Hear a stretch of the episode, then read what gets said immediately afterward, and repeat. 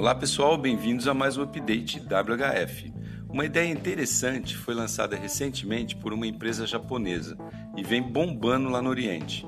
Trata-se de um game somente de áudio, focado, a princípio, para o mercado infantil.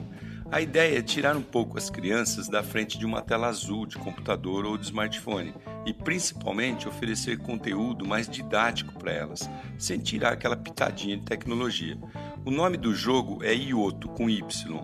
Ele é bem rústico e fácil para qualquer criança brincar. É uma espécie de caixinha de som com apenas dois botões bem grandes e uma fenda para inserção de um cartão físico, né, parecido com aquelas fitas cassete de antigamente, né, ou um cartão de banco. E eles contêm os jogos gravados ali. Esses jogos são de raciocínio, história, arte, curiosidades e por aí afora. Tudo através de pergunta e resposta que vão pontuando o participante.